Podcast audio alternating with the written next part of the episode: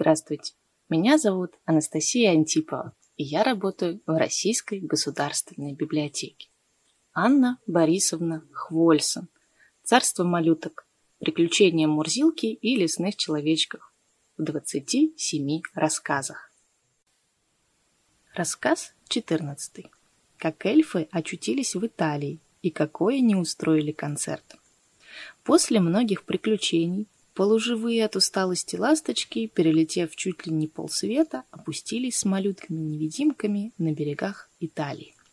эльфы, которые ничуть не устали с дороги, живо побежали ознакомиться с чужой страной. Апельсиновые и лимонные рощи, гранаты и мирты, виноград и розы попадались им на каждом углу.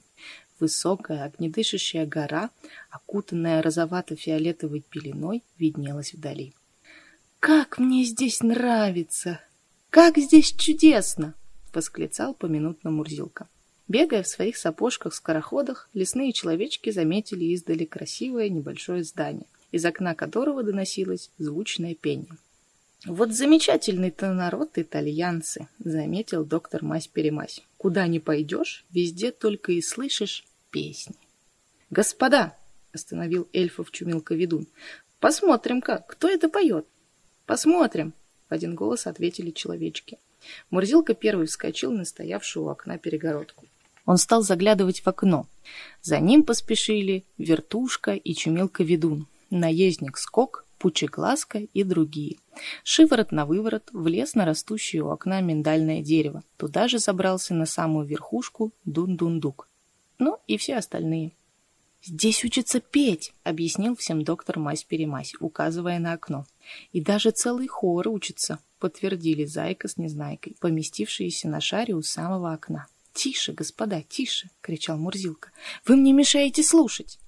Знайка с Незнайкой, между тем, через оконную щелочку залезли в зал. И как только ученики окончили занятия и сторож запер дверь, они отворили окна, и вся ватага ввалилась в класс. Поставив четырех на часах, все разместились по скамейкам. «Кто же будет у нас дирижером?» — спросил Пучеглазка. «Господа, возьмите меня в дирижеры, пожалуйста!» — закричал в ответ Мурзилка. «Какой ты дирижер!» — засмеясь, заметил доктор Мась-Перемась. «Нет, господа, в дирижеры возьмем зайчью губу.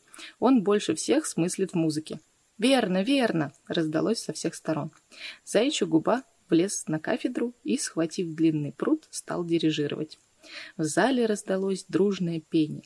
Эльфы-мастера были петь. Один только Мурзилка фальшивил постоянно и вызывал замечания дирижера. Более всех усердствовали Дун-Дун-Дук, Детка-Бородач и доктор Мась-Перемась, у которого оказался звучный голос бас. Спели человечки одну песню, другую. Наконец, вынув из пепитров оставленные в зале ноты, стали пробовать заучить неизвестную им песню. Как вдруг караульные закричали «Идет! Учитель идет!» Грозный пруд дирижера и ноты полетели на пол. Проказники в мгновение ока очутились уже на дворе. «Кто наделал этот беспорядок у нас в классе?» — спросил строго учитель сторожа. «Ха-ха-ха! Это мы!» — ответили эльфы но учитель и не мог услышать их голосов, тоненьких и жиденьких, как жужжание мух. Еще больше интересного смотрите на сайте leninkatur.rsl.ru